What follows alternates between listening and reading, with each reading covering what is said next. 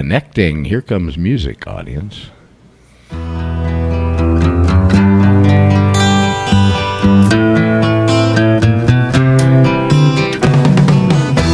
Tax the rich, feed the poor, don't ever rich no more.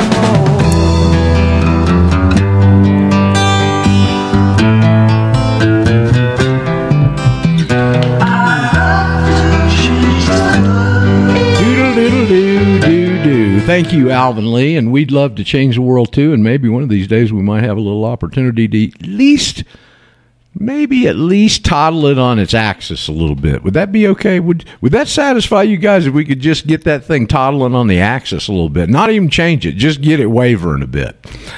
I think that'd be a good accomplishment. We'll strive and do strive to do that here at the Radio Ranch on Eurofolk Radio with Roger Sales, your host, commentator, researcher, phone screener, technician, Raj, you and me. The two Rajas are the technical team, and somehow we manage to get through this on a regular basis most of the time. Not all the time. Occasionally there's a hiccup, but most of the time we do all right. As we roll into, well, August is bye-bye. September is hola. Okay, so here we are in September. We have turned a corner of significance, I think, here this day on the 1st. And it is going to be, remember, you're the guitar player, Jeff. Remember an old guitar player from the 50s named Duane Eddy? I do remember the name, yeah. Down. Remember that? Well, there's Dick Dale, too, but that was a different type. Well, you remember the name of that road? I mean, the name of that song, that little tune? It's called a canción. A song called a canción in Spanish. Yeah, no, remember? I don't. 40 miles of bad road. Bad road. Okay? Huh. We got 40 miles of bad road straight up ahead of us. Okay? Yep. And maybe more than that. We're going into what maybe some of us will be exposed to as the biggest absolute swath of death that we've ever seen in our country in front of us. Well, let's hope it's not 40 years in the desert. Well, let's hope it's not. Okay. So anyway, that's what we turn the corner on today here on September 1st, staring us right dead in the face. These guys are desperate. Okay. They're doing desperate things, and desperate things are done by desperate men. And they get further exposed every day. And they can't stand it, and now it's just now. And here, and what do we got? A slight 10 days away is the 20th anniversary of one of their deeds. Okay, and we got Afghanistan with an unbelievable black eye. How many? I keep hearing various numbers. Is $65-80 billion worth of military equipment left in Afghanistan as of today. The Taliban is the best equipped army in the world. Hello. Well, now you know. Well, go ahead. You know supposedly they decommissioned. Hold on, Cody. Hold on, Cody. Well, who is that? Now you know. Who is that? Is that you, Raj? Yeah, now you know where our next war is going to be again. Well, now you know, and what you do know is that they've got that whole thing set up. It's been set up like this for a long time, okay? Yeah. And yep. They just get these things. They get in there. They lie to you. They milk them for everything they can do. They make the Sacklers one of the wealthiest family on the face of the earth by killing all these people in an oxycodone absolute tragedy epidemic. That's an epidemic right there, okay? Hillbilly heroin. And the lady, did we mention this? The woman that they stuck into the FDA that gave this FAUX, isn't that the way they do it in French for fake, approval of the new German company's vaccine that hadn't even ever been produced. It's exactly like the Pfizer one. She's the same one that okayed fentanyl and OxyContin. She'll get a promotion. Hell, where are they going to promote her? Biden's job's next. Oh, Lord. I mean, you just can't make this stuff up, honestly. I don't think any of us could have imagined it would be this bad, this open, and this blatant in your face. Okay, that they're doing now, and there are a lot of people that have just about had it, and we're getting into a breaking point, and I think you're going to see that in the next 90 days. Okay. We got some tumultuous times ahead of us. Thank God we got some sanity here. And all we do is try and find these people that will listen, turn them onto our message, and see if we can get them up to speed and brave enough and all their apprehensions out of the way enough to where they can file a one-sentence affidavit. I so-and-so swear under penalty of perjury the laws of the United States of America, my express intent and desire to be a national and not a citizen of the United States under the 14th Amendment, get it notarized and send it to them. Okay, if you can't afford $30 for a passport ID to link with it, send it straight to the State Department, Administrative Records Department. With a little cover letter, please place the enclosed citizenship evidence firmly and permanently in my administrative file. Thank you very much. I was thinking about something. Manju, are you with us today, or any other new folks? We got any new folks here today that want to say something or ask a question? Okay, got no new folks today that are brave enough to step forward. Cody, you were going to say something a minute, and then there's somebody. I'm here. Manju. I'm here. Hey. Just listening in on the conversation. Okay, well, we're glad to have you. I want to address something that you brought up yesterday that I thought about last night and didn't address adequately, okay? Okay. And you were asking me about John is suggesting that you get 10 copies of your affidavit made for putting people on notice, right? Right. We went into a little bit of that yesterday, but I neglected, inadvertently, of course, the most important one, okay? And that is inside California. And once that you've got that submitted to the Secretary of State, now you want to go back. We've got, as I explained to you yesterday, the playing field is level. The cricket pitch is level now. Okay, and we get to weaponize stuff the way that they've been weaponizing stuff, because now we get access to the common law. Do you realize what a wonderful thing that is for you, Manju? You would have never had access to the common law in your country ever in your lifetime. There's only 5 countries in the world that have that hereditament and that history. Okay, and wow. Because which are those countries? England, Canada, New Zealand, Australia, and the United States. Okay. But some of those countries are really being bashed. Well, that's right, and that's because they haven't rebutted the presumption, and this same underlying thing is hanging over their head like the sword of Damocles. I'll give you an example. 2 weeks ago, there was a story that came out of England where there was a child born in the hospital, and they're immediately starting to test newborn babies now for the COVID virus. And they're using that PCR test where they jam it up your nose and that close to the brain there, and it hurts. Okay? Right. And the mother, the child, as you can imagine, was screaming its head off, I'm sure. And the mother objected, and the hospital worker said, "You got no room to object. This child's our property." I remember that. That's a scary story. Okay. Well, really they're right there. I'm really surprised that the hospital knew that.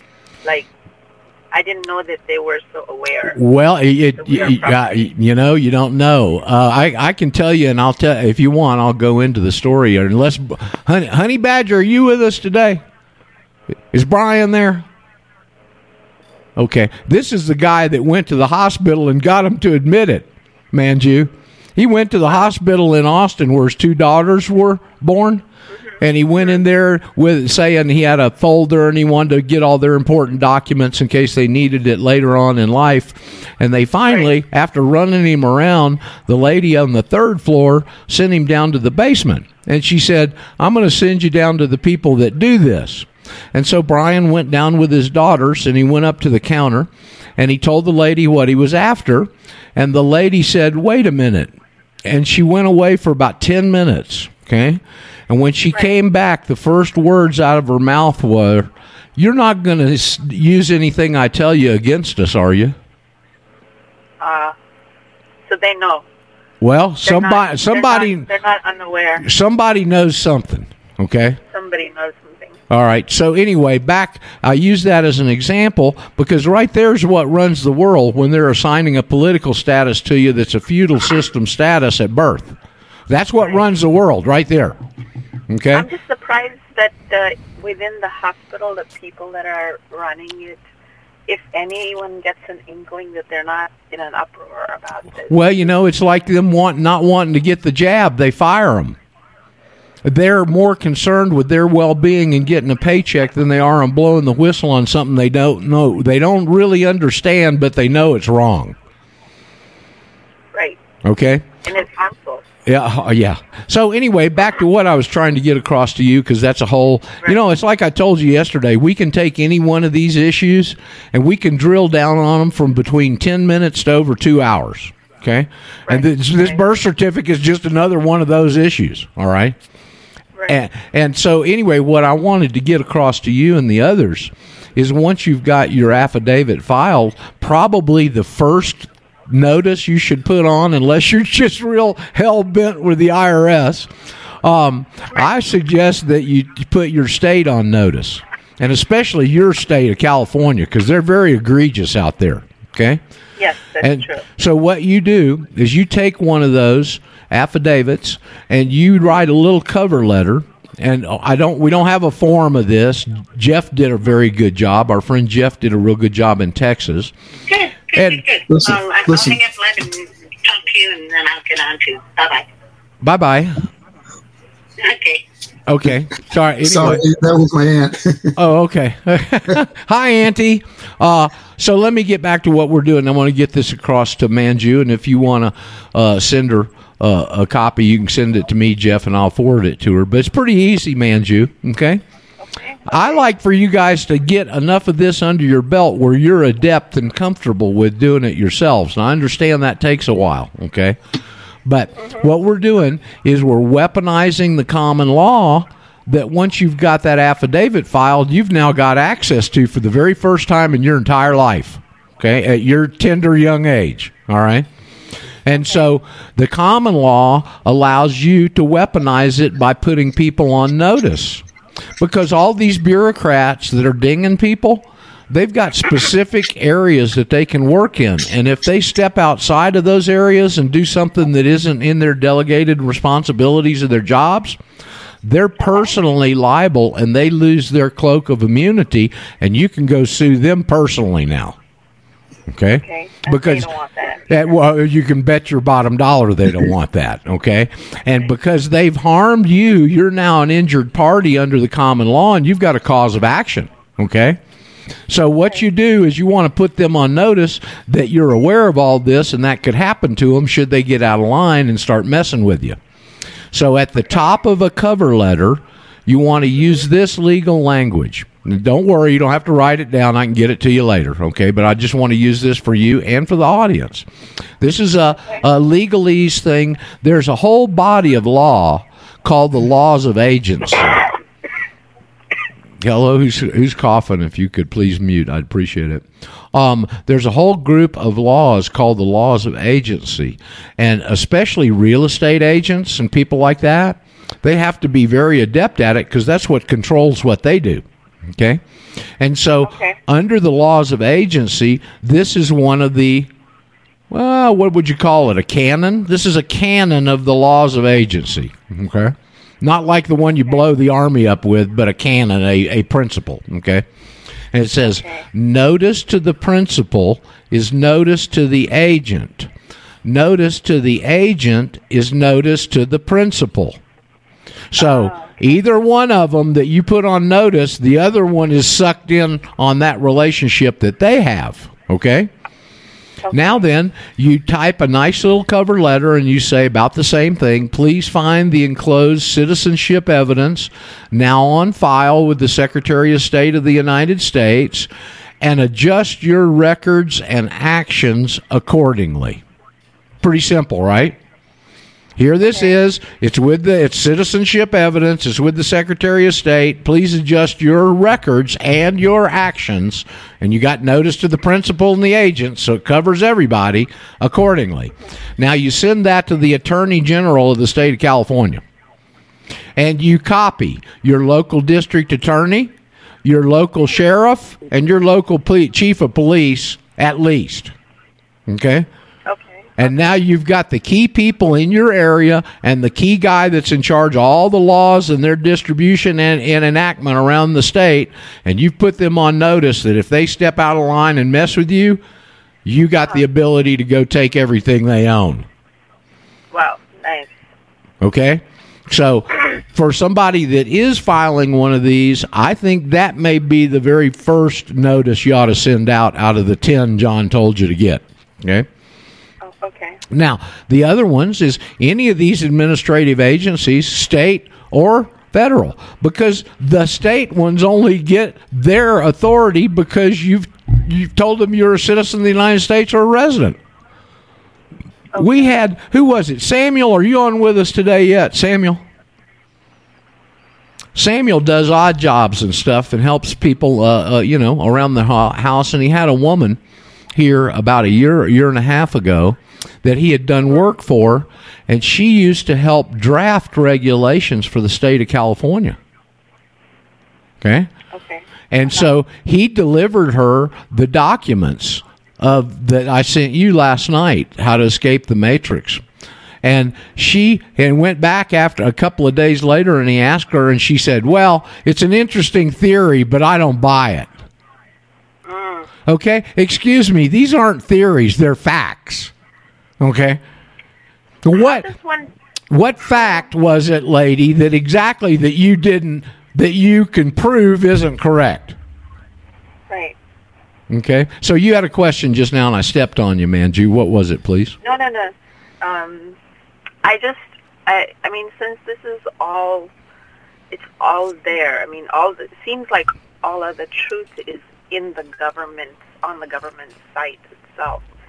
And so, I mean, it just feels like if you can just show them, and I know a lot of it is hidden and, like the small s, the big s, and or but, like how you use these words, kind of, you really need to, like, you need to actually know what everything means. Yes, you do.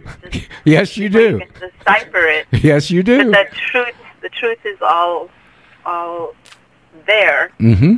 And so, like, where are there, like, links where you can find evidence that you can maybe, because people do want to know, okay, so where's the proof? Yeah, I mean, listen, the most outstanding piece of evidence, most honest I've ever seen these satanic bastards, is in that one document, the Certificate of Non-Citizen Nationality, that's a State Department policy document, okay? I have that copy. Yes, you do. And I sent you. I knew you had those because you said you'd been introduced to this by John, but I went ahead and sent them to you last night anyway. Okay. Yes, thank you. You're very welcome. And right there, and you got to understand that I saw that document probably 20 years ago or more, and I didn't read it very carefully. And and about 2 years ago, maybe 2.5. Our recently deceased friend Chris Cave found it and sent it to me in an email. And I had a guy that was bugging me with emails. And look, I just don't have the ability or the time to sit there and answer long questions of emails, okay? I don't have time to read them. I have a hard time with my eyes. And I don't want to sit there and take the time when I spend 2 hours a day here, okay? Now, what I tell people, if you're working and stuff and you can't get on the show, I understand that. And I'll try and answer it on the air. But I cannot take this individual answer email stuff, okay? So you gotta be a little bit considerate of me, okay? I ain't charging anybody for this, all right? Right. Okay? So I'm not getting rich off what you guys are paying me to get your freedom, all right? So that's one thing I ask. I give you a platform here 2 hours a day where anybody can come on and ask any question. We'll answer it to the best of our ability. But this overriding on Roger, this, that, and the other. And I understand some people are in unique situations. and are just stumbling into this. They don't have the background. They're thinking the Social Security number and the birth certificate. I can't send those in with an application. Those things are going to nexus me. No, they're not. The Social Security number is not a nexus to the system. That's total patriot mythology. The birth certificate is not a nexus to the system. It represents your servitude. Okay? And so I just get a little tired of that and getting those questions all the time and having to take my time and address this stuff when I'm here 2 hours a day, all right, at your disposal. If you want to do that kind of stuff, I'm going to start charging people, okay? I don't want to do that, but I almost have to for my sanity and my time, okay? Right. So in that one document, this guy's asking me all these questions on email, and I get about in an attitude I am right now talking about it. And so I get on one day, and I pull it up, and I start reading it to him on the air, Manju. And there's those 10 words, all U.S. citizens or U.S. nationals. And I almost cockeyed in my pants. Okay? Now, I'm serious, all right? And not to be gross, but that's about how hard that hit me that day. Okay? Wow. Now, the rest of that document is very revealing, too, but you got to know some of this basic stuff about law and jurisdiction and this feudal system and where all these things come from. And what you were saying earlier is what I've been saying for years, is they set us up with generalities. You know, it's like the old boxer where he sets somebody up with a left hook under the jaw and then does a right cross on the jaw and just knocks him cold on the ring. Well, that's what they're doing. They're setting us up with generalities, and then they come back with specifics, and they knock us out into slavery. That's exactly what they're doing, okay? So, yes, we've got to get specific. Now, if you want a little more exact definition or understanding of what's going on, we're working on two different levels. We're working on a highly sophisticated conceptual level, and we're working on a colloquial level with the language that we use and recognize in our street talk and in our day-to-day lives. Okay, right. I'll give you a perfect example here. You got a car, I assume. Yes. Okay, if it's paid for, we'll just take this and, you know, hypothetically, if it's paid for, is that car your property?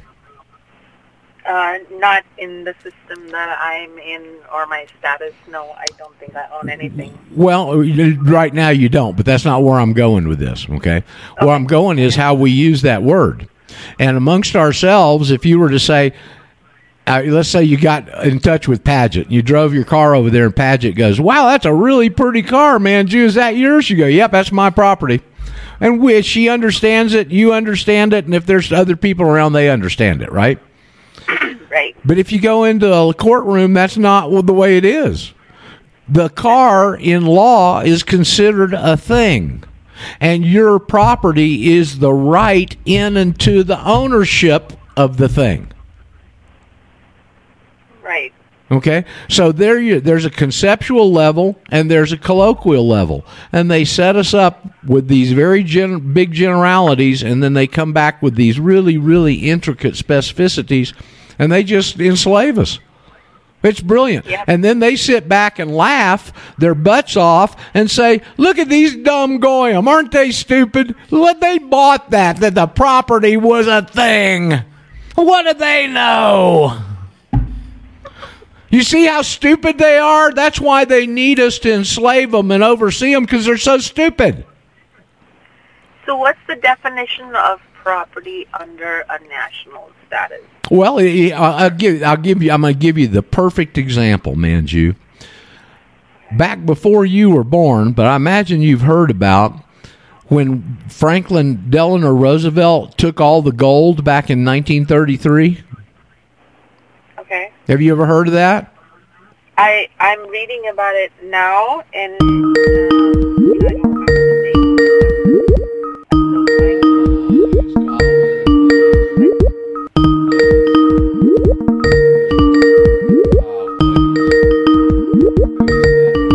just hold on, folks. God almighty. Who the hell was that? Okay. Can't call me on the air. Sorry. All right. Let me get my train of thought back here. So on March the 9th of 1933, the United States was declared bankrupt. They didn't make that real public, but that's what happened. Okay. Mm-hmm. Previous to that, we used gold and silver and as our money, like they do in India. Okay. Right. And after that, when the banks reopened, we were using this funny paper money. So what technically happened there? Before March the 9th of 1933, we were still free.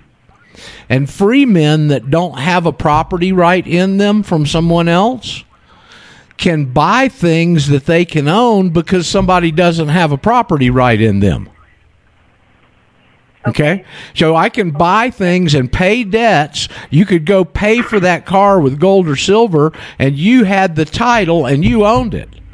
But after March the 9th of 1933, it was outlawed. You couldn't have gold anymore. They'd throw you in jail and charge you $10,000 if they caught you with any of it. Now you had to use this paper. Why? Because now in the bankruptcy, you're the surety for the bankruptcy, which means the bankers have a property right in you. And because someone has a property right in you, you can't own and buy things anymore. You can possess them, and you can discharge your debts with another debt, the paper, but you can't pay with gold and silver and own it. That's the difference.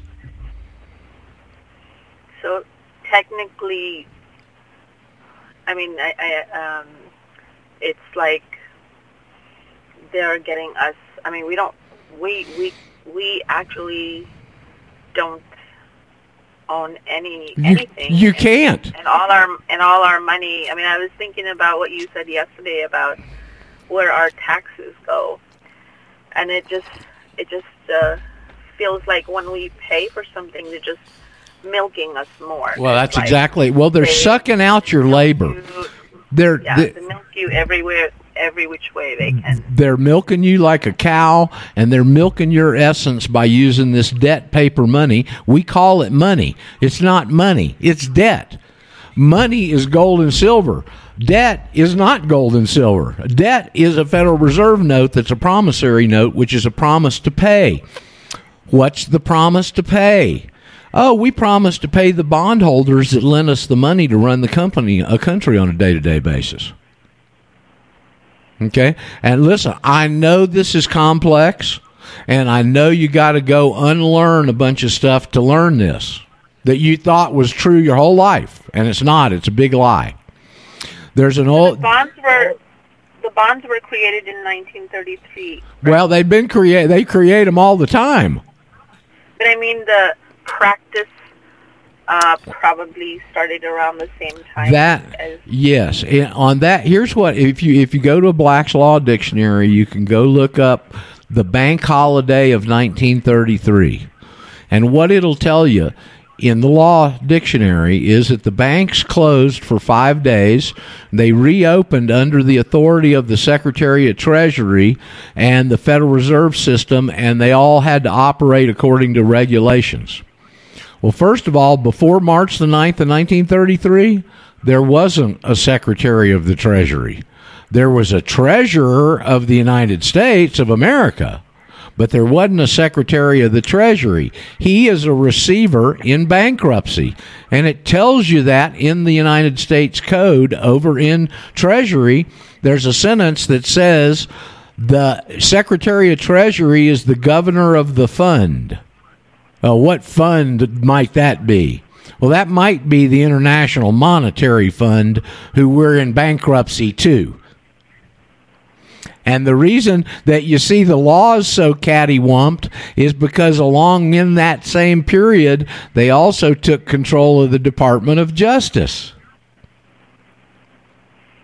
And how did they manage to do this? Bankruptcy. So, like, what did they do? They just took all the money out of, I don't know, I'm not even sure where, because the Federal Reserve Bank is private. Yeah. So, like, Manju, you can probably study the rest of your life on all these individual issues like you're bringing up right now. Yeah. Let's get you on the top part of this status change and get that understood to the point where you're ready to take action. And then after that, you can dig into any of these areas you want. But let's keep you focused right now, okay? Got it. Okay. But, yeah, there's a whole... Yeah, you're being shocked is just getting started, okay? What I would suggest that you do if you want to dig deeper into this is anybody here, Cody's done it. Cody, maybe you can help her out a little bit. Go onto a search engine and put in a guy's name named Eugene Schroeder and the Trading with the Enemy Act. And he is a veterinarian from Colorado that spent 25 years ago, did a whole bunch of research on this issue right here. And he can give you all the specifics on all that stuff. Okay? Okay. Cody, when you went and I pointed bird dogged you over there, what'd you find out? You know, this is one thing is that day, that little period of time, they brought in a law that had originally been passed in 1917, Manju, and it's called the Trading with the Enemy Act. And in that legislation, they named Germans as the enemy, okay, because we were about to go to war with Germany. Well, in 1933, they took the exact same legislation, and the only thing they changed was they took Germans out, and they substituted citizens of the United States. So it was that day that they declared us the enemy, and they're warring on us right now. Wow. Roger? Yes. Now, listen, it gets more unbelievable the deeper you get into it. Raj? Yeah, you mentioned Bill Still the other day. She might take a look at his Money Masters. Oh, God, no, better DVD, than that. Better than that. Better than that. Secret of Oz. The Secret of Oz. Manju, this is something you ought to do in your homework, okay? There's a guy named Bill Still. He's an old line patriot. I think he lives out there in California where you guys do. Mm-hmm. And he's done two magnus opuses. One of them, when I first got in this, is called the Money Masters. And you might be able to find it on some old videotapes, but they're going to be copies of copies, and it's probably going to be very poor quality. Uh-huh. But in 2011, he did a Hollywood-type documentary that was named the Documentary of the Year in 2011 by some of these film festivals. And it is titled The Secrets of Oz. The Secrets of Oz. And if I remember, it's about 2 hours long or longer, and it is very well produced and an excellent overview of this money system thing. And I would highly thank you, Roger, for bringing that up. That's something you ought to take the time to go and investigate and watch. It'll give you a wonderful education on this money system stuff. Okay. The Secrets of Oz. And it's on YouTube. If they have, I'm sure it's probably still on there. Okay. Look it up.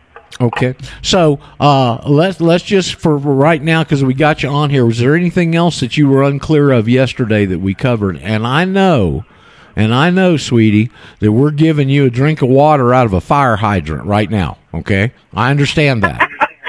That sure feels. Yeah. That's it.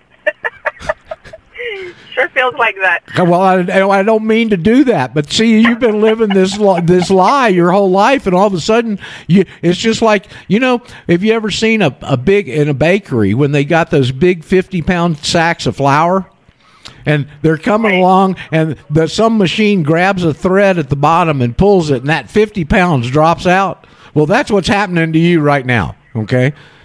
And I hate to do it to you, but you want the truth, and you got to go through this. Everybody, we've all had to go through it. Most of us have had years and years and years to take it a bite at a time. You don't have that luxury, right? We're kind of at the crossroads here. Kind of.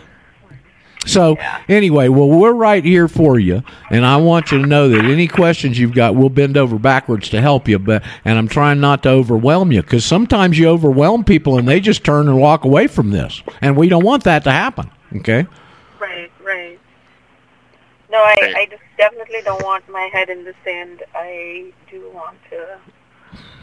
As hard as the truth is, I definitely. Want to know it. Yep. Well, you, as I told you yesterday, I don't know of a stream of truth on the face of this earth on our side that's any purer than this one right here. Okay? And if anybody knows of one, please let me know, and I'll go listen to it too. Okay?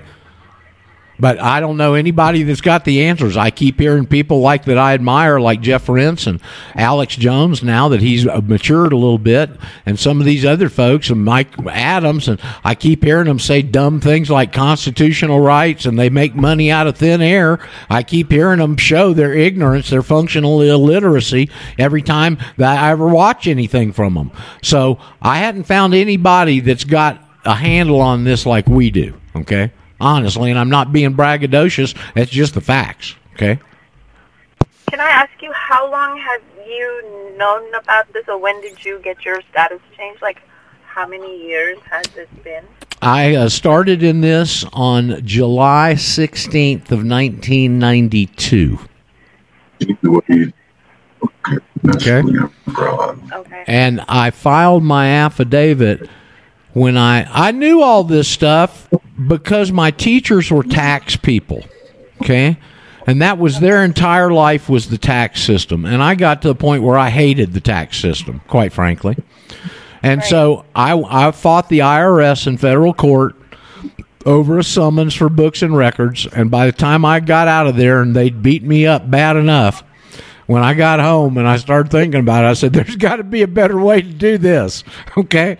And that's when I stepped back and reevaluated it and started going after a different path. And so I knew about the two statuses, but where my confusion was, and that's why I try and straighten you guys out, because I don't want any of you falling into that trap, and I see it constantly.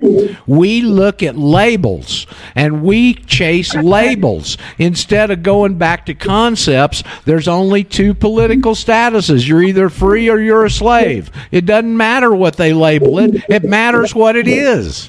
And I chase labels.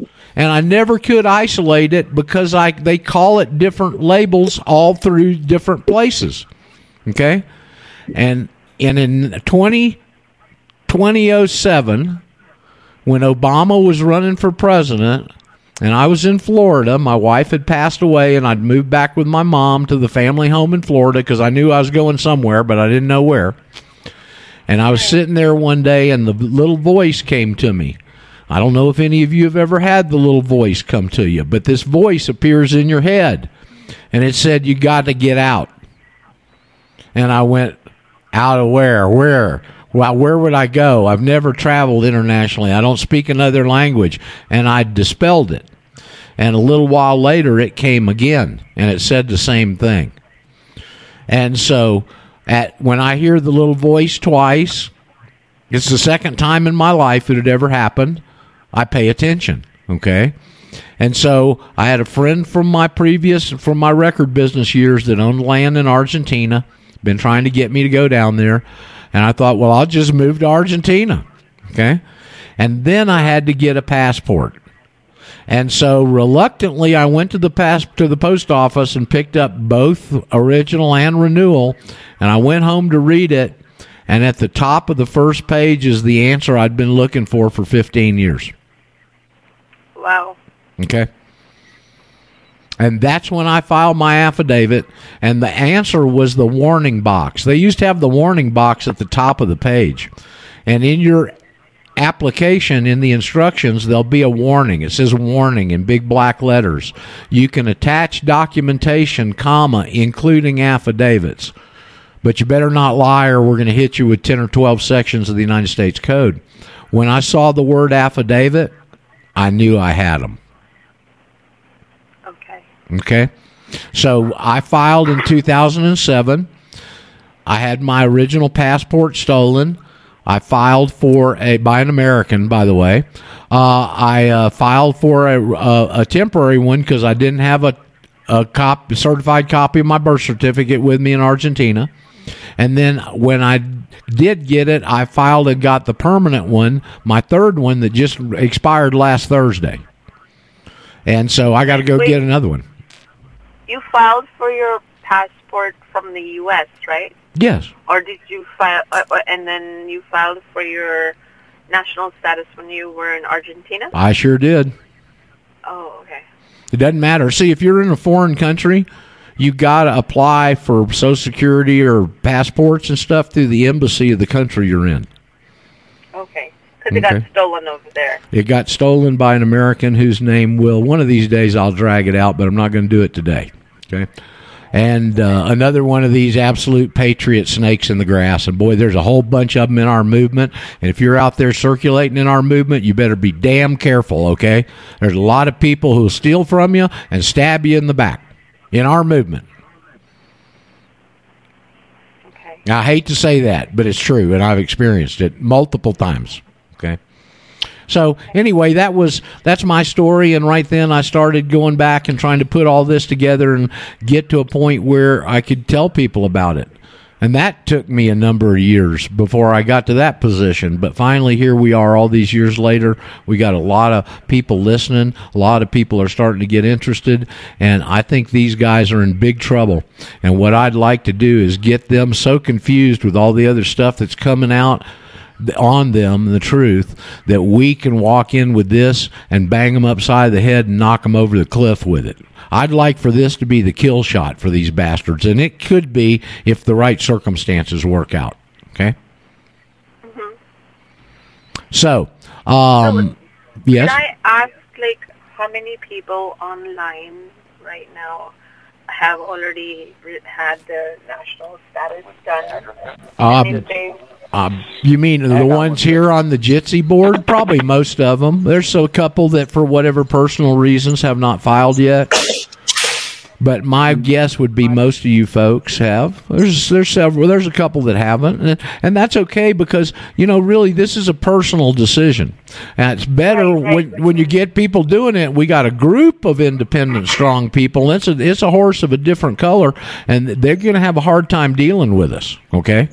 Yeah, I had a conversation yesterday with my husband, and he got really scared. about what I was planning on doing. Yeah. And he basically told me that if I were to do something like that, that he would totally, you know, like disassociate with me because he feels like harm will come to him. Well, you tell him this. Manju, I want you to tell him this. I've been helping people do this for over 10.5 years. Okay, and I have no idea how many people have done it because they don't tell me. Okay, right. But I'm going to give you an example of how many people I think may have done it. Okay, and why? Right. And I would say this: whether they contacted me or not, if something negative happened to them, I think you can imagine that I'd be one of the first people they'd get a hold of. Right. I've never had one person report any kind of negative reaction in 10.5 years.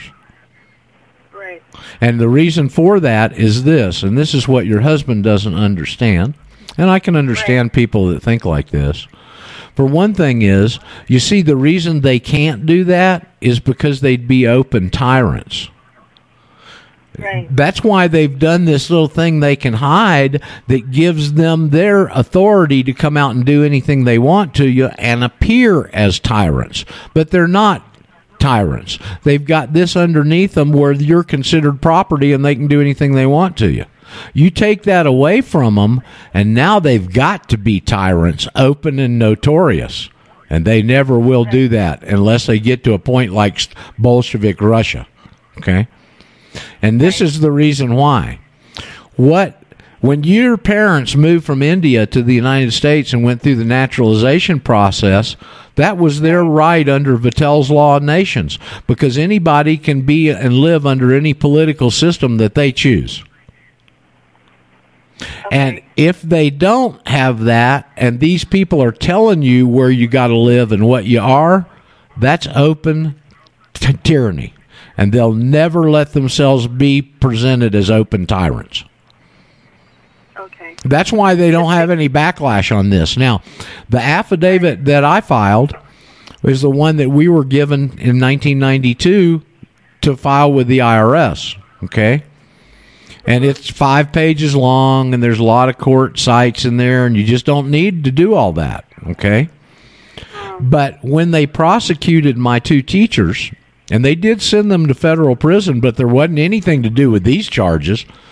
They had my main teacher that's still alive had 90 charges against him, okay? And so he told me after they got out of prison, he said the U.S. attorney in Salt Lake City got up in open court and said that the IRS had received over 100,000 of those 5-page affidavits. Okay. Now, these guys only taught for 6 months, and there was only 1,200 students that went through the course and paid to do it. And the IRS received over 100,000 of these, according to the U.S. attorney. Now, he could have been lying. He's a U.S. attorney. He could easily have been lying. But that's what he said in open court. So my suggestion with that as a barometer is that they probably received at least 250,000 of these at the State Department, okay? And maybe more, all right?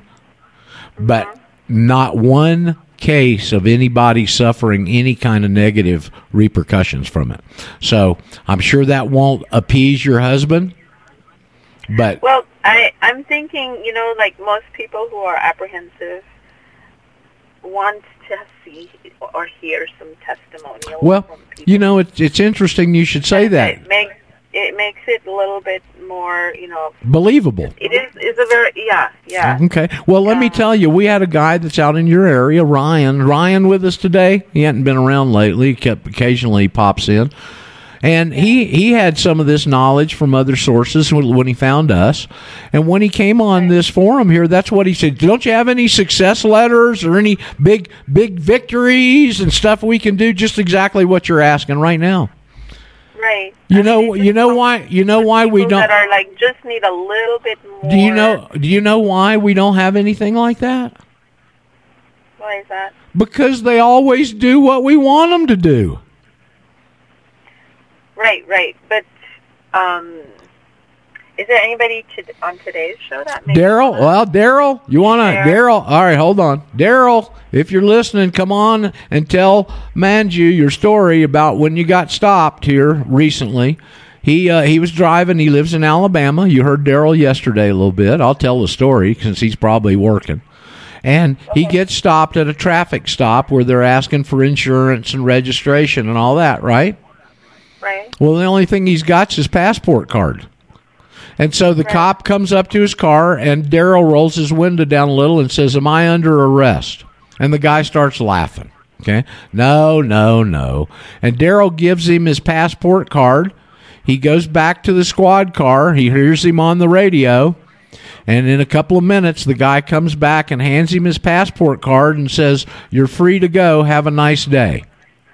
Oh, by the way, you should carry a driver's license with you." Huh. That's a silly thing to say. Okay. Well, yeah, but he went back and checked the database.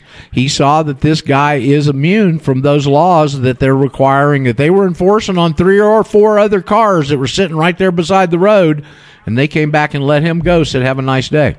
Okay. So you want Daryl to write that up and go, "Hey, I got let go at a traffic stop." Well, they just doing what they're supposed to do, and that's why there's none of that kind of stuff. You know, I can tell you this story. If you were to like be very open, because right now, like all of this stuff is, you know, kind of hush hush. Oh, but yeah. But if you were to be open. Would there be any repercussions No. Silence? Yeah. No, I don't think so, because then they've got to take the mask totally off, and all the people that think they've got all this power all of a sudden realize this is a big scam, and now they've lost a bunch of their people. And they can't come out and name you terrorists or any of this other stuff, because it's only for those status of people that they can do that, federal citizens. So now we've got so many guns that they haven't been able to get. Now they got to come try and fight you when you are in the right and have solid ground you're standing on lawfully, not legally, lawfully. There's a difference between lawful and legal. I am learning that. Okay. So, Daryl, was that? Did I hear you clear your voice there? I guess not. So, anyway, that's the reason we don't have any big victories. Now, let me tell you though, this is interesting. They don't once that the reason you're never going to appear in any courtroom is because once that affidavit is in the possession of the Secretary of State, it can be admitted into any court and it bypasses the rules of evidence, and they can't keep it out because it's in the Secretary of State's possession. Okay? Now, that's why they'll never bring you into court, and that's one of the reasons when you put everybody on notice in your state, you put the district attorney on notice.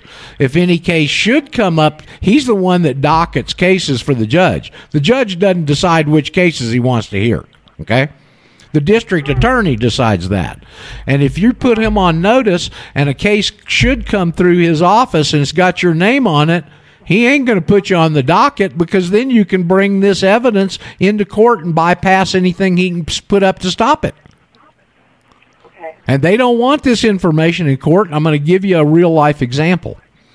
One of the students, it's probably 5 years ago, listened a lot. He lives in Alabama also. He filed an affidavit, bought the book, married a foreigner, a girl, had a child. The parents come over because it's the only grandchild, and they think he's a sovereign citizen and has lost his mind, about like your husband thinks. Okay? And so then they get a divorce, and they get into a child custody battle. And he gets custody. She gets custody of the baby. I guess they shared custody. But he gets authority over all the medical decisions for the child. They're wanting to go get the child vaccinated. This is way before COVID, okay? They want to go get the standard vaccinations, and he doesn't want them to give his baby vaccinations. So they take him to court. And in their filing, they put a copy of my book, a copy of the affidavit, that he's a sovereign citizen and all this wacko stuff, and they put it in their filing so it gets in the court record that way. So in the trial, they call him to the stand. Right. And because the affidavit is in the court record now, he pulls it up and starts reading it in open court. Right. The judge says, "Don't read that document in this courtroom." Can they stop something like that? Like, you have a right to say whatever you want to say? Well, if he'd have had a little more balls, yeah. Hey, it's in the court record. This is what they're accusing me of, Judge.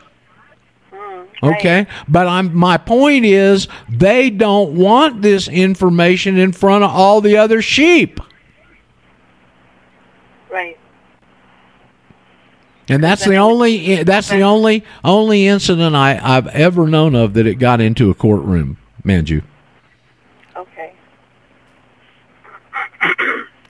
So, okay, you've got plenty to chew on, okay? And what I want you to do is just like, you got elephants over there in India, don't you? How do you eat an elephant? One bite at a time, okay? So You take the most important things and the high points of this, and you start chewing on them and get them to where you got control of them. And then you just take another bite and another bite. But you've got some wonderful people out there that can help you. I put you in touch with Padgett last night, and you've got a connection to John Casarab, and those people can help you, and you got a support group there, okay? And in fact, Padgett wrote me back. I guess she was listening a little bit yesterday. She said, "You send me Manju. We've got these three girls at the post office trained, and I'll take her over there and have her file."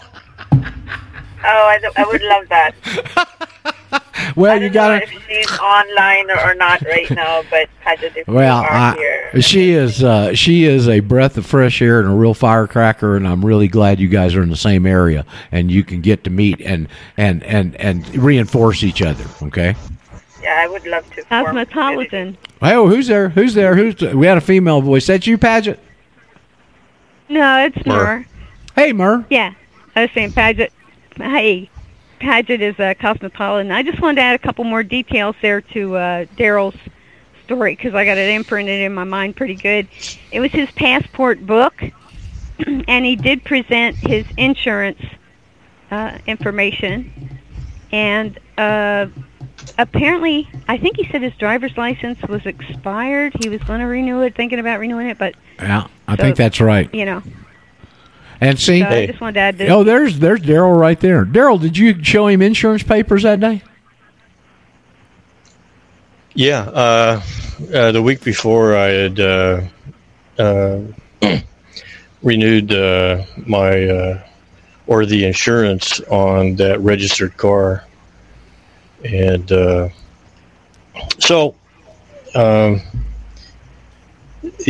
was a 4-minute. Encounter. It was literally 4 minutes, and they were very polite, and they did absolutely everything they could do to send me on my way without any delay. Of course, it might have been that they were just feeling sympathy towards an old man in a 4-door sedan with his 60-pound. I've seen a cop be very, very innocent, very, very not sympathetic. Manju, I know we don't know each other very well yet, but I have a big streak of sarcasm in my humor. Okay. And I'm being highly sarcastic here. Okay. The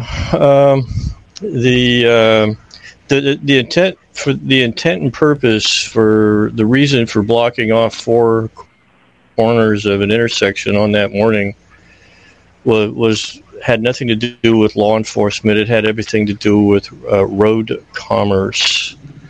That's all. That was all their intent was to entrap and ensnare anybody who didn't meet the requirements that they were looking for. I obviously did not meet any of those requirements, but yet they sent me on my way, and they were very polite about it, and they're public servants, so, after all. So they know that. Yeah. In somewhere in under, like, they can be brutal, but they know that they're public servants. Well, like the true citizens, or not citizens. What? What we think, Manju, and we've heard that. I don't know that we'll ever know this for sure, but it appears that when you file that affidavit with a passport application, that they categorize you as a diplomatic courier. Right.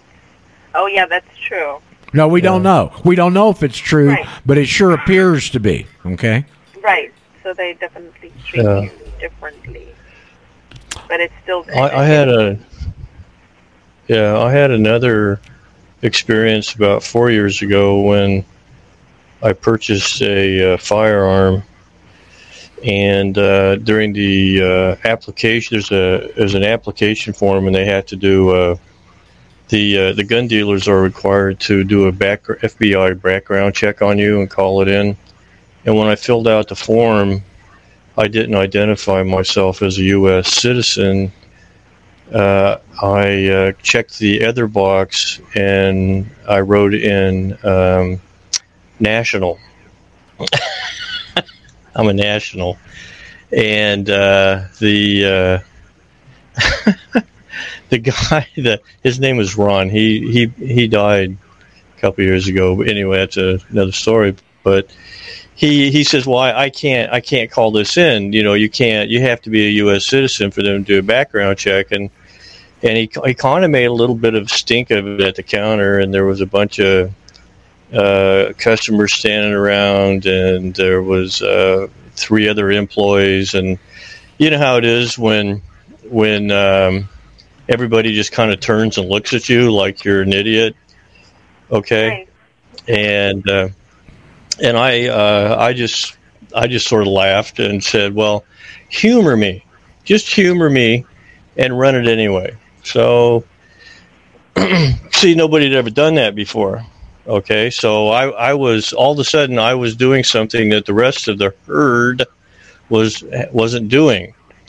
And, so the herd, you understand, the herd is self-policing. That's okay. That's what political correctness is, right there. Self-policing of the herd.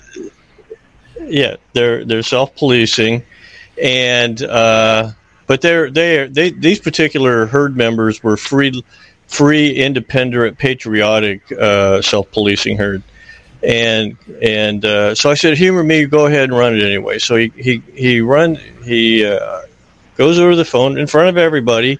Everybody hears him call it in. He's talking to the guy on the other line. He gets down to that point and he goes, and on here it says, he's not a U.S. citizen. He's a national. And, right. The guy goes, oh no, he goes, well, wait a minute. He says, let me check my other references here. He said something like that to Ron on the phone. He comes back about a minute later. He goes, oh yeah. He says, that's absolutely fine. No problem whatsoever. The guy's approved. He's cleared, selling the firearm. And, Ron turns around and he's just, his jaw is literally open and he's got, his eyes are kind of, questioning. And he goes, I thought that would never have worked that way. And I go, well, now that you know that I know who I am, do you want to understand why you're all second-class citizens here? And of course, it took another it's taken almost another 4 years, but the young man and some of the people that work in there now are starting to become aware, and their eyes are opened and they're listening now. So this is what it takes. Our friend Harvey that comes on here on occasion that we all, are friends with, he has a story about, and it might be hard for you to relate to because I think you said you're from India, but we have a tradition around here of hunting with dogs. Hunting with dogs. Yeah. Hunting with dogs. And, there's where you would turn dogs loose and they would run, chase, wild hogs and, boars. Okay. And satanic Jews, maybe. Hey, Roger, you're being redundant. Oh, again. Sorry. You're being totally redundant. Freudian slip. Yeah. A Freudian slip, yes. And so the story goes something like there's a hog in the water, and every time they go in there, the hog is too tough for them, and they back off. And so there's a couple other special dogs they leave in the pickup truck. These are pit bulls, and the pit bulls can't wait to get at the hog, and they jump in the water, and they latch on to the one of them latches onto the nose and won't let go no matter what the pig does. And a little bit while later, the other pit bulls turn loose, and he latches onto the ear. And the next thing you know, these 2 pit bulls manage to bring the head of this hog under the water. Okay, and at that point, the rest of the dogs pile on. Okay. Mm-hmm. Now, the moral of the story is, Harvey tells the story way better than I do, okay? The moral of the story is somebody has to go first. No, I want to. Okay, everybody's waiting around. Yeah. Everybody's waiting around for somebody else to go first. Now, I'm not.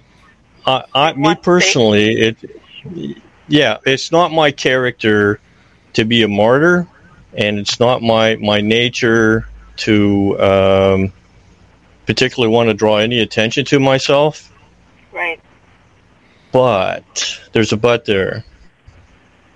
I will never not defend myself. Right. Okay. And I'm not going to wait. I'm not going to wait around on the rest of you to figure it out. Because see, I don't follow. I lead myself. That's awesome, Manju. I'd like for you to address your husband's concerns. One of the documents I sent you last night was a number of court sites about this very issue and the two differences in the statuses. Okay? Right. But if you want to bring it down to a little more of an understandable level, this is the conversation you have with him. Well, can they go over to Mexico and just pick Mexicans up off the street and start beating them up and charging them with stuff, or Canadians, or can they come down here to Ecuador or Argentina and do all that? Well, the answer... Well, I mean, they have no jurisdiction over Mexican nationals, Canadian nationals, Indian nationals, okay? Well, you're a state national, and they don't have any jurisdiction over you either now. Okay. Right. Manju, I have another... I've been listening, and you have a very rational,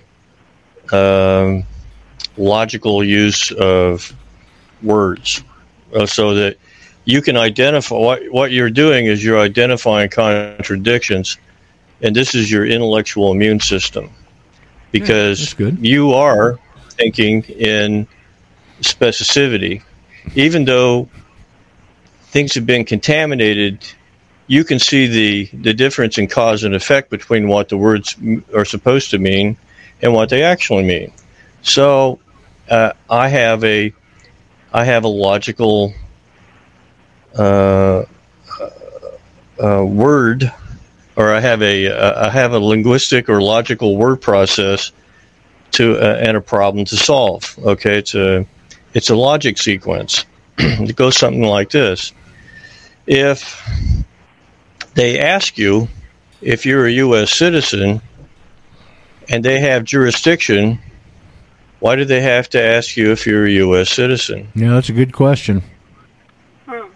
Okay, if they had absolute jurisdiction, why do they even have to ask you if you're a U.S. citizen? Wow. So they want you to, they're looking for you to volunteer. And the reason for that is because everything in life on this earth has to be voluntary, or else it's being done by tyrants. Right. Wow. Now, this is a powerful yeah. Revelation. Ask your husband that. Ask your husband that. Okay. Now, there are many of these concepts that hide in plain sight. Okay, they're hiding in plain sight until some wiseacre like Roger Sales or DW comes along and asks you an obvious question. Okay, and so understanding all this isn't about knowing all the answers. No, it isn't. The way you get your mind and empower yourself around this information is being able to ask the right questions. Very true. Right. So let's see. Go ahead, Manju. Go ahead. I want to hear what's on your mind. Because we're already my status currently is a citizen, right? So even in their system, I am showing up as a citizen. Correct. But then why do they need to ask me since it's already in the paperwork? Correct. I mean, I'm property anyway, so why do they still ask? Let me give you. Are they looking for you to opt in every time? Yes, or they want your consent. They're looking for you to continue to consent. Okay. Fraud is not recognized as fraud. But does that mean that? I mean, that's very subtle, right there. Oh, it's very subtle. So it's like, technically, could we just verbally say that I'm an American national? Yep. And even though I might be a citizen, technically in paper, and I haven't maybe done the declaration. Are they? No. Is what I say, is it very powerful? No, not in that instance, okay? And I'm going to tell you, in that paper I sent you with all those court sites, there's one on there dealing with IRS, and it states if the person cannot prove they're not a citizen of the United States, the IRS can move on to collection and whatever, okay? How do you prove? Well, you can't do it by answering no on that questionnaire. The only way the system is set up for you to prove it is to tell the Secretary of State. Right, but then why do they need to ask you? Because they're looking for so it validates what they're doing to you. Oh, look, every time we've asked her, she said she's a slave. I guess that means she knows what she is and wants us to do this to her. Okay. Manju, in this thing called the Constitution of the United States, there's a part of it that says that references the consent of the governed. Yes. And they want your consent for it's in the Declaration of Independence. Okay. I haven't studied that document. That's probably, in my opinion, that's the finest political document that's ever been penned in the history of the planet. Now, of course, this kind of gets off into a little bit of the weeds of the kind of general conversation or the actual conversation we're having here. But as a citizen, you are a subject. As a citizen, you are subject. So that's another you are subject. For us. Yeah. Yes. Okay.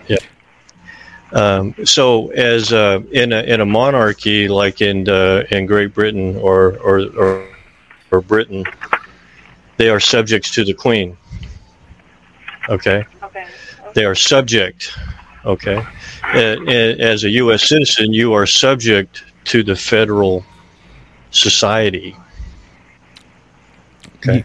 You know, Daryl. So, as a federal citizen, you are subject to a federal society and not a member of a state nation, a nation state. Right, and the federal civil law too.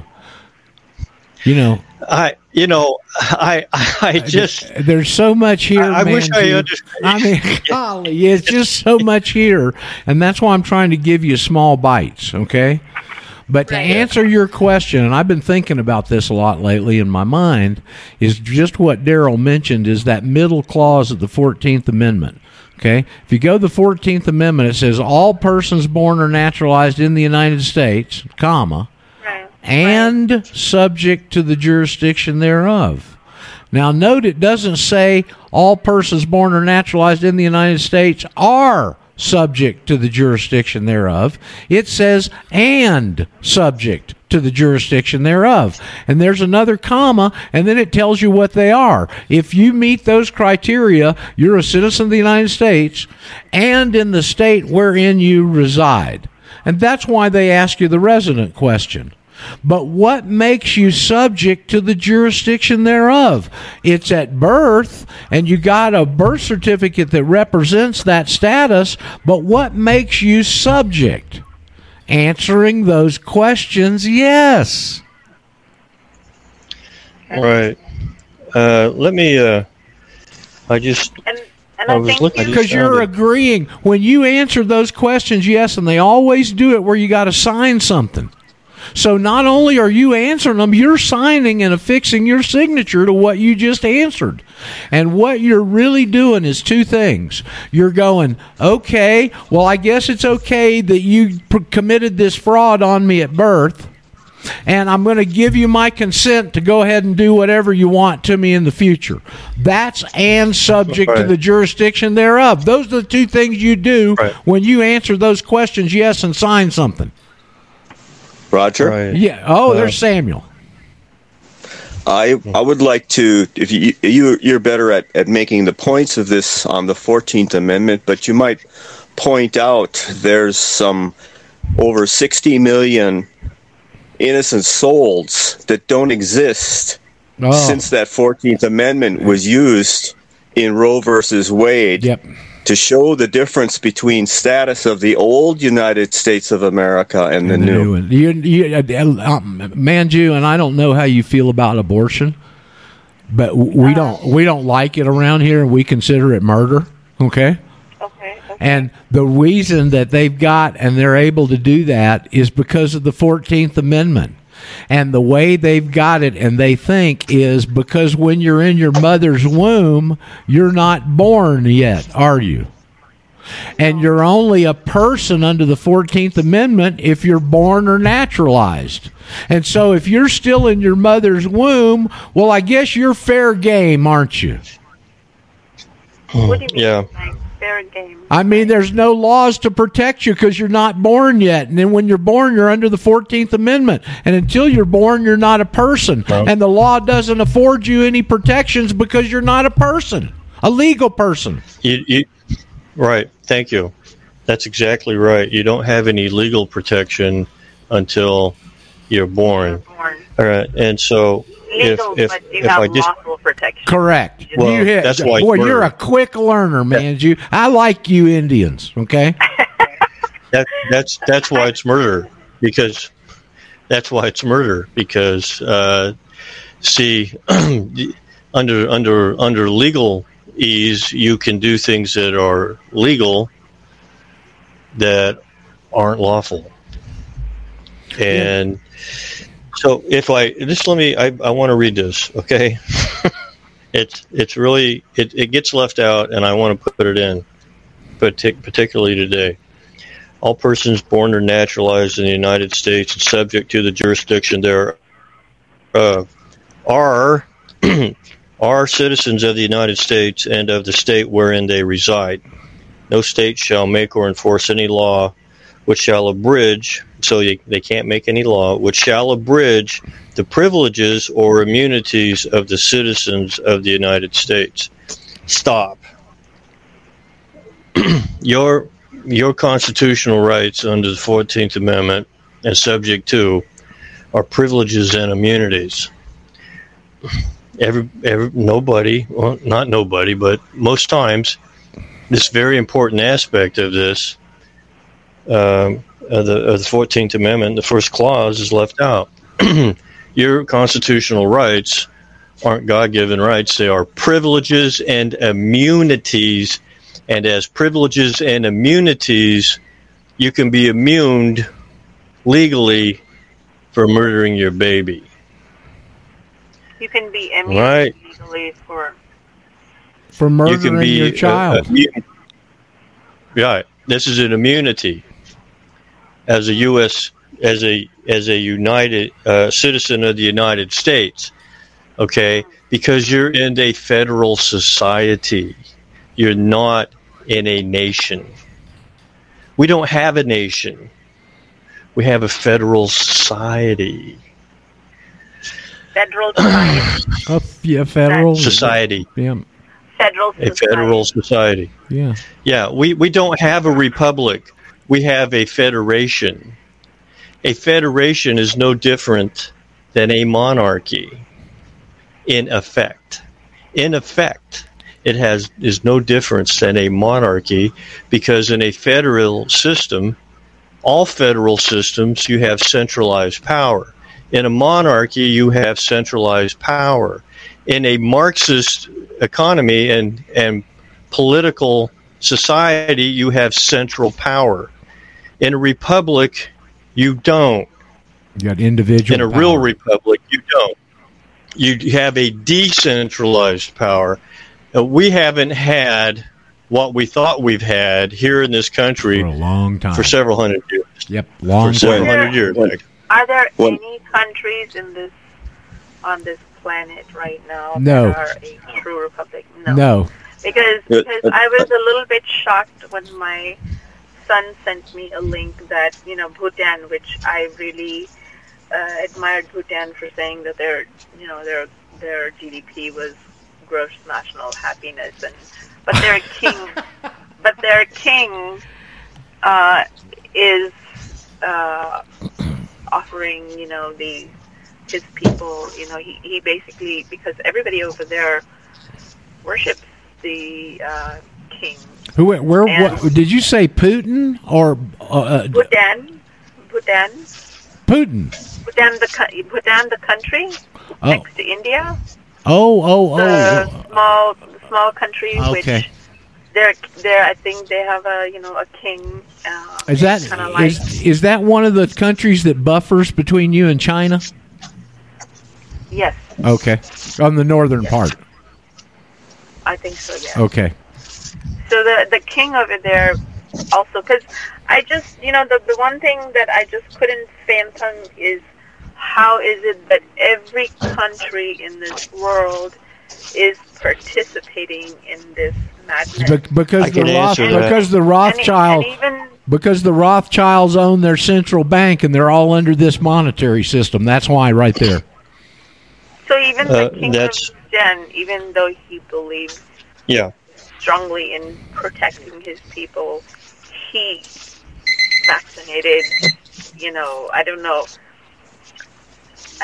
if they vaccinated all their seniors or who they vaccinated, but they vaccinated 100% or whatever of a certain category of people in Bhutan. And I was quite shocked. And so for my son, he said if a country like Bhutan, which values gross national happiness, how could they be wrong in not vaccinating? For him, that was okay, vaccinations are okay because, this king who, is really,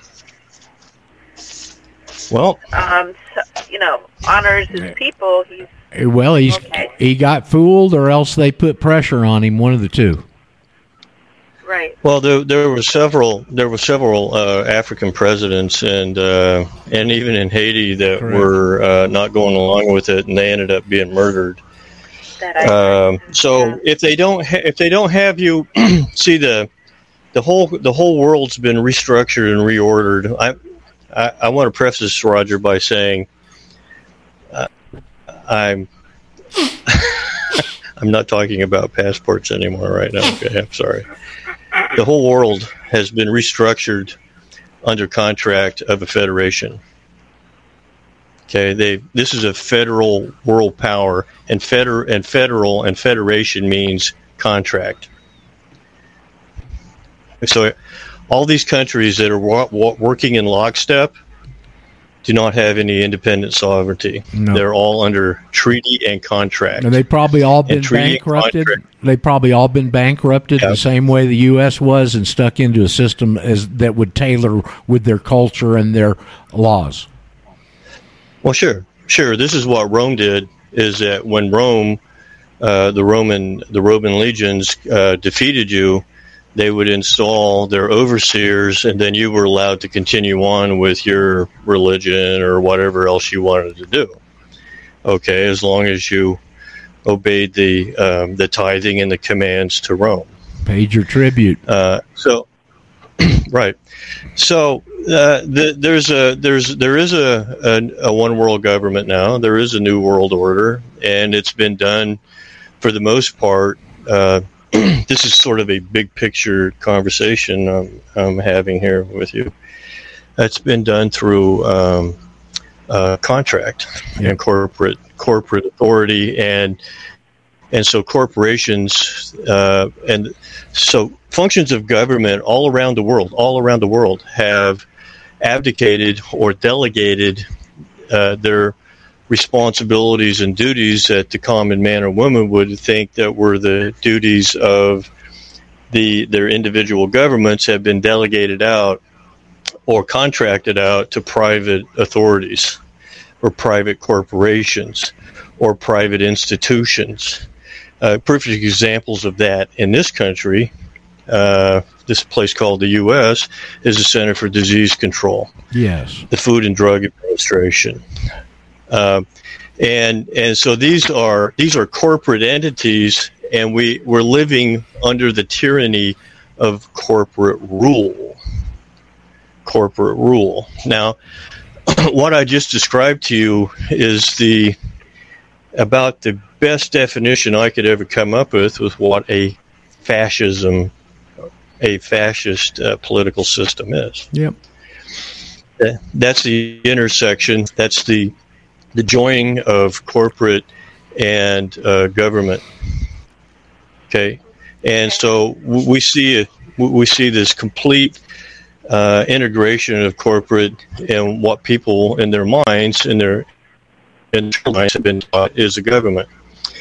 And so, how do you construct a federation? Well, you do it all by it's in contract agreement. This is was one of the bases of in this country how you took what was a republic under the Articles of Confederation prior to the U.S. Constitution, which was a real republic, in maybe not in name, but in function and limitations, it was a republic.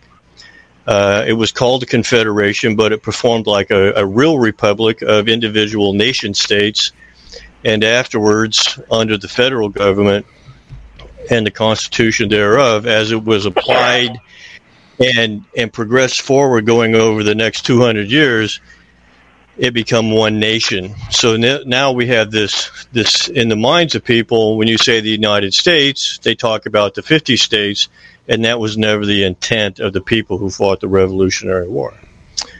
So how do they become a federal? See, now they identify themselves as a federal government. The federal United States, that's the 50 states. And federal means contract. It means commerce. It means contract and commerce. So the whole basis. Let me see if I can clarify this for Manju, because, again, we're giving her a bunch of information that she doesn't have all of the particulars for to be able to differentiate, okay? Brent Winters, who's on with us on Friday, is an attorney, and he's got a really good way of simplifying things, Manju. And he says there's only two types of laws. There's the law of the land, which is the common law that we've talked about earlier, and the law of the city. And the law of the city is this contract law that Daryl's referring to. Now, if you want to get a background on this, it comes from Babylon. Okay? And you can go over to my website, sovereigntosurf.com, and over on the right-hand side, there's a book that was published in the 1930s from John Hopkins called Historical Jurisprudence. Historical Jurisprudence. It's for all you new folks in the audience here, okay? And if you go and download that, the first 90 pages are all on the Babylonian merchant code, okay? And it states in there, Babylon's great contribution to the world was that they took everything in the society and reduced it down to the abstract concept of contract. Marriages, divorces, loans, mortgages, business deals, that's where contract came from. This is the law that the Jews, tribe of Judah and Benjamin, that were taken into captivity in Babylon for all those years, this is what they brought back to Jerusalem that Jesus was railing about. Okay? This is what they call the tradition of the elders. And this was the law that they were running in Jerusalem that caused Jesus to get so uptight about all this. And what we've got today is the same damn people doing the same darn thing. So it seems like history keeps repeating itself. Well, we're not learning something or the other. You know, what do they say? It might not repeat itself, but it rhymes. Roger. Yeah, there's Samuel. Yeah, so that, and the reason I would point you in that direction, and anybody else that's new here, is that will give you a basis of understanding what we're going through and where all this stuff came from, because that's where it originated. Okay, yes, Samuel. Yeah, I like to make a point. The Christian tradition and in law was, like, say, go to the Magna Carta to start with. These barons basically told the king he didn't have the authority to break God's law, and he was under God as well as they were. You carry that tradition forward into this country, and you get the same thing. It's an old biblical understanding that if you start going against God, you don't have God's blessings, and you no longer are going to thrive. Now, any man who breaks God's law should be asking himself, why would he want to do that? Now, that I would include your husband in that. He needs to at least go with you far enough to know whether he's right or wrong about the position he takes, because that position he takes is for the well-being of his family. Very true. I agree. And I brought that up with him. I said, how can you discount anything if you haven't even investigated it? Like, correct. You cannot just say this is not correct or wrong without ever listening. Yeah. So, like, how do you do that? Manju, that doesn't make sense to me. Yeah.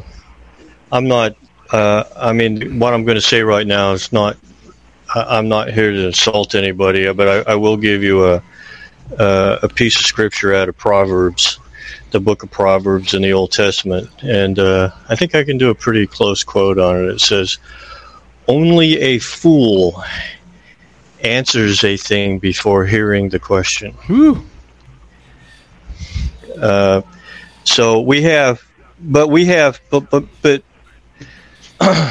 here's the understanding. Hey, Daryl, that sort of goes for that ruler of the country that her son is putting faith in. Here's a man who is saying that every one of his subjects are exactly the same, and they need to have something that's going to make them all good.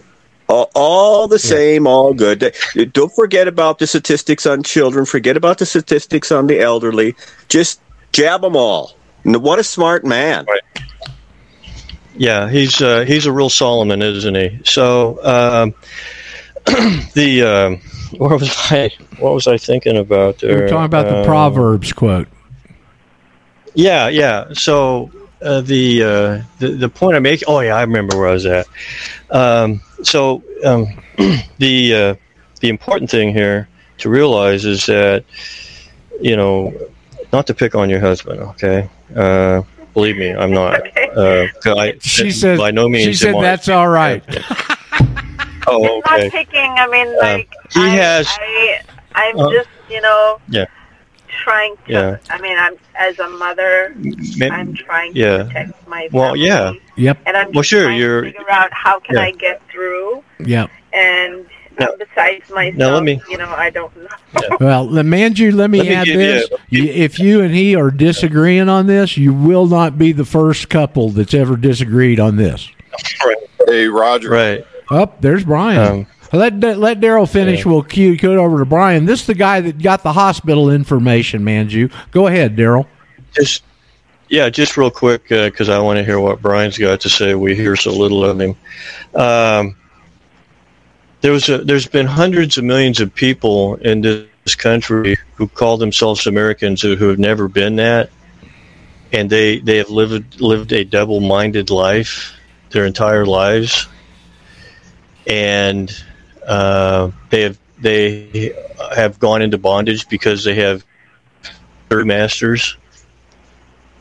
And so your husband wouldn't be the first one that has had to confront this choice now, or confront the information. See, there's been hundreds of millions of people here and still here that still believe there's something that they're not.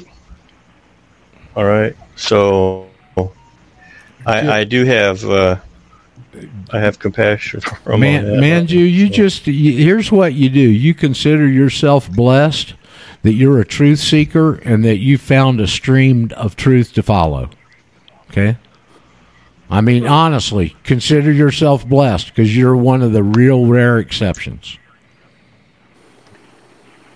Thank you. I mean, listen, I'm dead serious about that. I'm not joking, okay? Because it's funny how, my family doesn't think that I know that I'm thinking straight. And that I'm just, going off. Well, listening to crazy people. They're not the first ones to think like that. Believe me. Okay. Yeah. That's the hardest. In my soul, I know. It's like before I knew anything about COVID, I just. You knew something. You knew something was. I knew there was something wrong. You knew there was something wrong, didn't you? Right. Well, and it's not that I'm mentally, that my mind understood all of this. It's just a feeling that I had. I've had it since I was a teenager. Okay. Since I was a teenager in the 60s, I knew something was wrong, and I didn't know what it was. It took me 30 years to find a path to walk, just like you found here. Okay. Right. Yeah. Let me see what Brian. Let's see what Brian had to say here. Manju, this is our friend who was in Texas that went and did that work at the hospital. Welcome, Brian. I think you're out in Colorado now, right? Yes, I am. Hey, Roger, nice to hear your voice and join listening in today. I'm driving, so I'm just kind of been listening in and thought I'd chime in when I. Good. Heard a couple things that were interesting. Manju, I think that's your name. Pardon me if I mispronounced it. M-A-N-J-U. Yes. Okay, beautiful name. A couple things for you, and then maybe some perspective will also help. Is I have kids, and other people that don't have kids, that are on the show and speaking. It's really irrelevant, but this is in the perspective of somebody that does have two children. And and has gone through everything that you're experiencing, and as other people that are probably listening into that are just hearing this, maybe have heard it a few times or just hearing it. But regardless, the story's always the same. It doesn't deviate. The experiences is almost identical for everybody that's come through this and talked to Roger and started to learn and understand how we've been deceived. And it's just exactly that. And we don't know each other, but I will say this, that a lot of things that I have looked into and have figured out have only driven me deeper, especially on the scriptural side. So I will say this, the Creator Yah, he spoke of in what is the scripture, Genesis to Malachi, the actual real scripture, that the prophets and everybody else spoke of, not the New Testament, is this.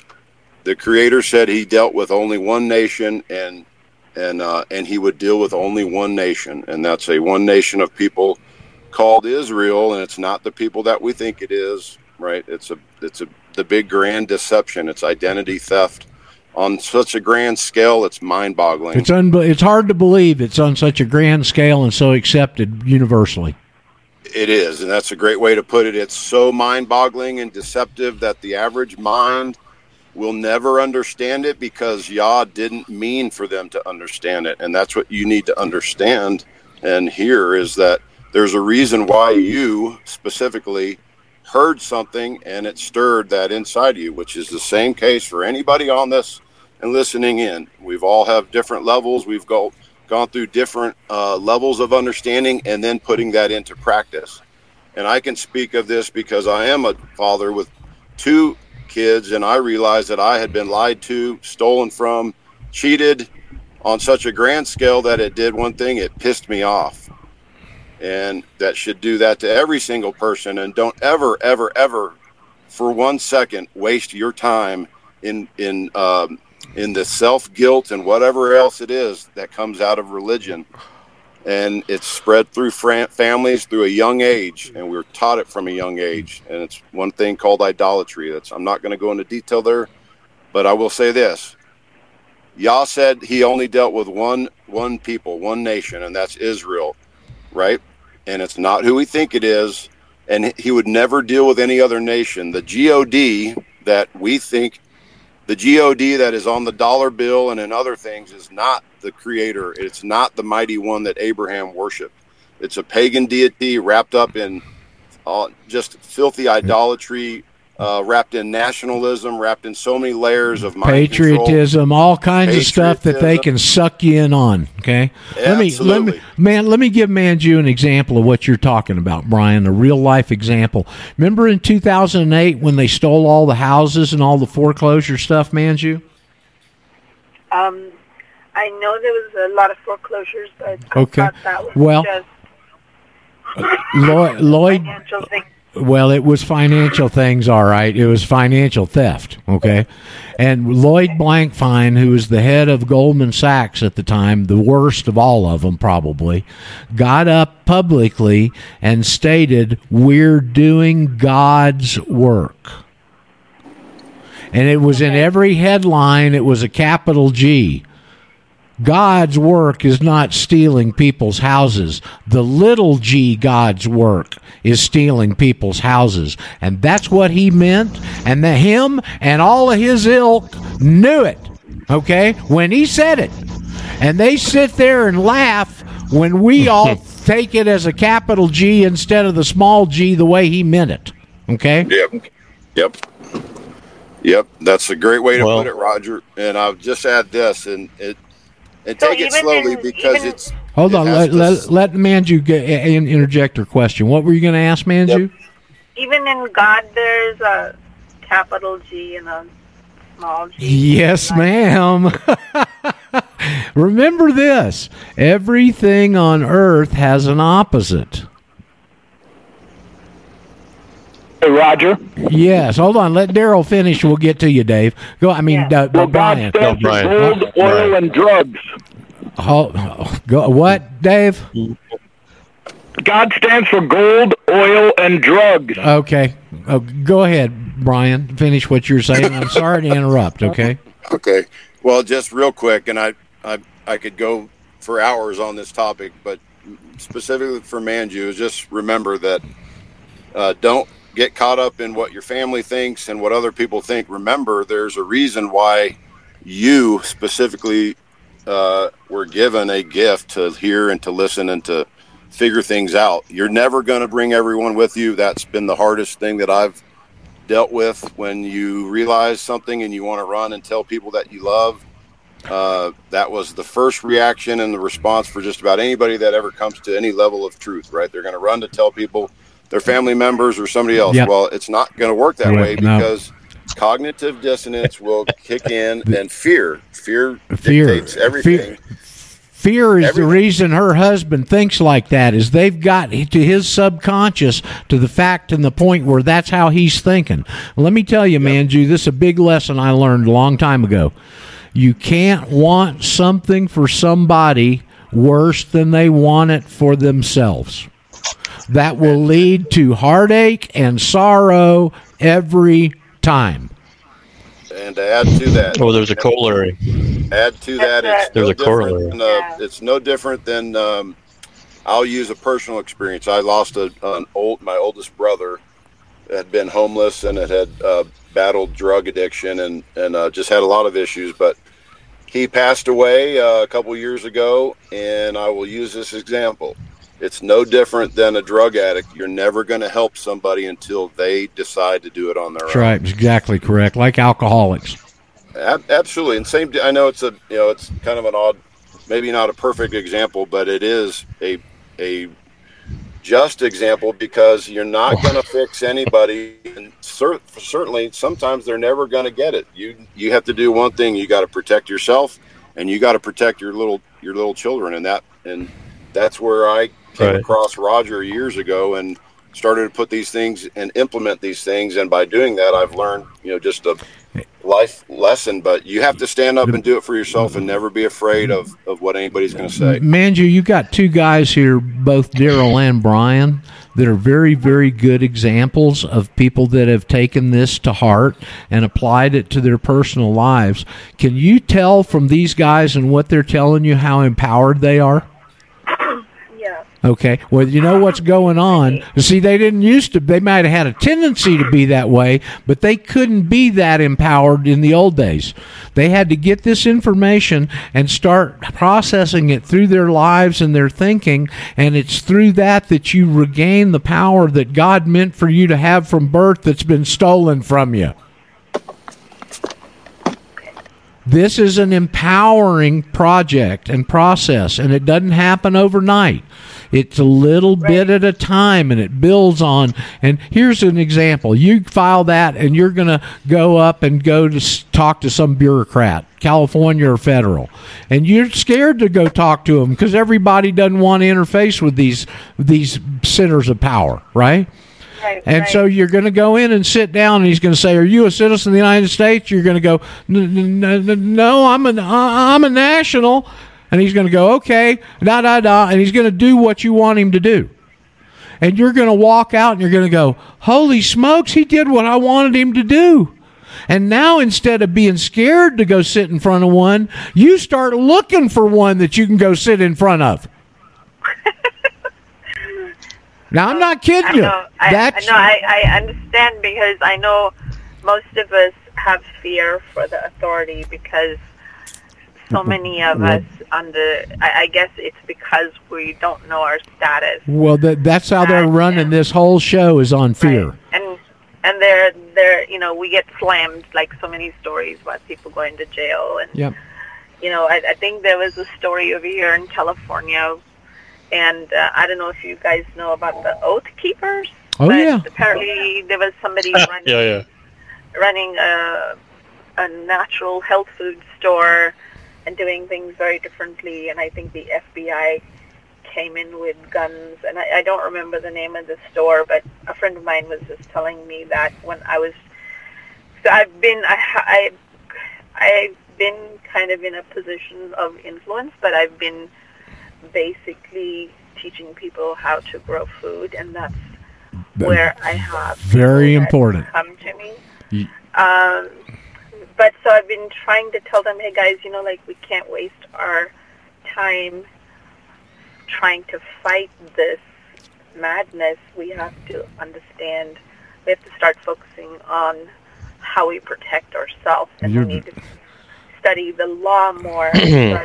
Trying to share the story. Phony food, phony law. Your family has no idea how fortunate they are to have a matriarch like you at the head of it. I'm going to tell you. Okay? I'd like to. Well, let's hope that they do. But if they don't, you can't let it. You got to dust the dust off your shoes and keep walking, girl. Okay? Don't get sucked in, and don't let them drag you into the quicksand. Okay? All of this is for naught if we don't get that thing out of her lungs that I'm hearing. She's got to focus on her health right now and get that taken care of, because this is the start of this stuff. And if she's been around the jabbed, that's probably where I got it too. He's got to go after that. I sent you last night Tom Quinlan's websites and his information on Pure Air. Right? Yes, Pure Air. Yes. Okay. And does that? So I did tell. I spent a lot of time at my older son's house because he has a baby, and so I thought about he should get one too, and so I did tell him that I found some machinery that actually kills the viruses and the bacteria. Yes. And so that kind of caught his attention. Good deal. So if I could get one at my home and at his home. Well, I told Tom that he may be expecting a call because he wants to talk to everybody personally that orders anything. Okay, how unusual is that? Okay, and in the meantime, he may want to hold on, Samuel. Hold on just a second. Right now, he can still do that. So if you're going to move on that, call him and talk to him, and you're going to find him a charming, caring, very, very compassionate individual. Samuel, what were you going to say? Yeah, in the meantime, but while she's getting ready to do that, she should be on the ivermectin and such. Absolutely. I didn't notice anything in your lungs, and Samuel evidently did. Are you feeling? That was me coughing. Well, I've been taking something called sea moss, which has been helping. I've taken it for the last 3 days. But I had a lot of congestion, and that was stuck in my lungs. So that was me coughing earlier because my mic was on. Well, this goes to your lungs, and that's how it transfers into your blood system. You may want to get some ivermectin, and there's a place that out there by you, All Day Chemist. I have the ivermectin. I just don't know the dosage. Like, I don't know. 100.